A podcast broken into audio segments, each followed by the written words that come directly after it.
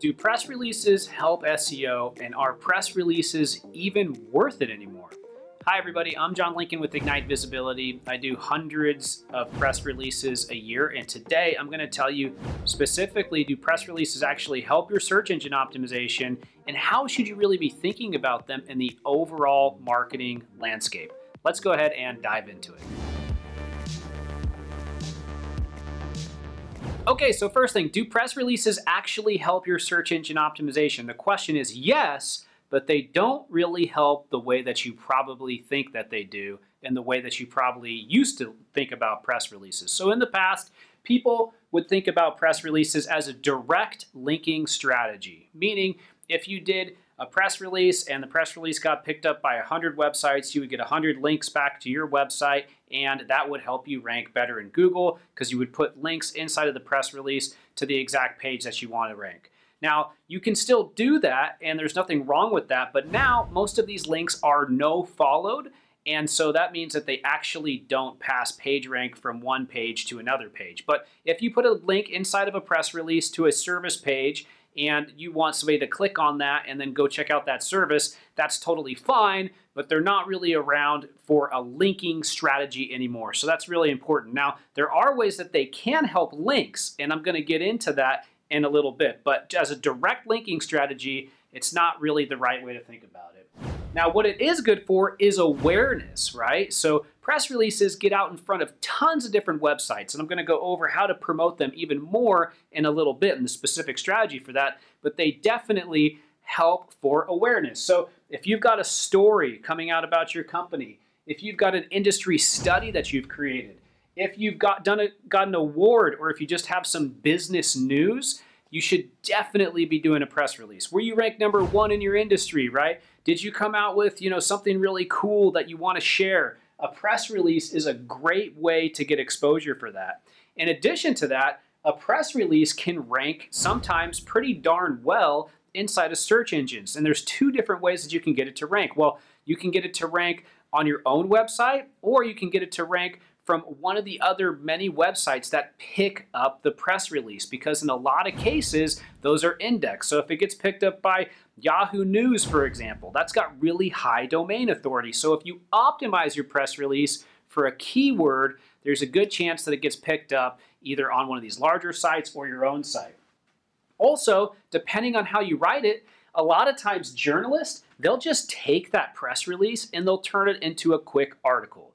So I was an editor at a magazine for four and a half years, and I used to publish 10 articles a day. And one of the things I would do, I would look for press releases to come in. I'd say, okay, this is an interesting business story in San Diego. So go ahead and take this, give it to a writer. Writer turns it into an article. We publish it. We would just crank out 10 of those a day. So if your press release is almost in the format of an article, a journalist is going to see that, and if it's an interesting story, they'll do a write up on it real quick and, and just change a couple things. So that's really important. Also, when your press release gets picked up by a major media publication, that adds credibility to you. So again, if you get picked up by you know Yahoo or you get picked up by one of these other large sites and the press release is actually picked up by them, a business insider or something like that, that brings credibility to your company because you can now use these logos for these top news sites on your landing pages. You can say that you had been featured there, and then that brings more credibility to the users who are on your page and thinking about converting on the website. You've probably seen that before. Finally, what's really, really important, and I'm to get into this next, the most important thing with press releases is that you have the right strategy. So now I'm going to jump into specifically how to set up your press release strategy and then how to do your promotional strategy for your press release. So let's go ahead and take a look at that. So the release, the first thing you need to think about with any good press release is really what is the story, right?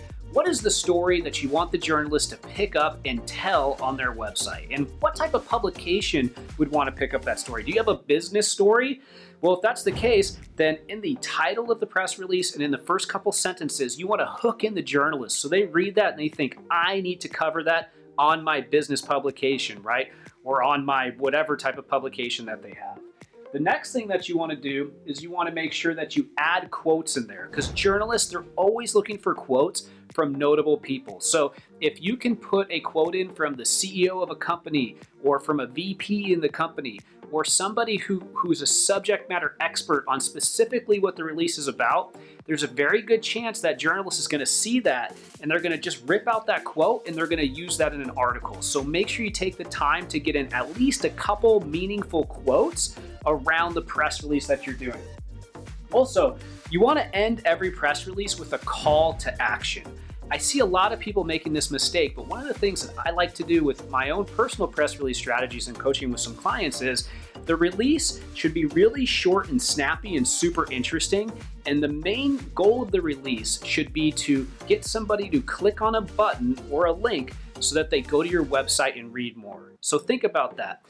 If this press release is getting picked up by hundreds of different websites, right? That's a hundred chances, you know, for you to get traffic from those sites and all those people that come in, they click on the call to action, they come to your website. That turns into one, a ton of referring site traffic, and two, it makes it so that your website is the most authoritative piece on the news that you're putting out there. So let's take that a step further.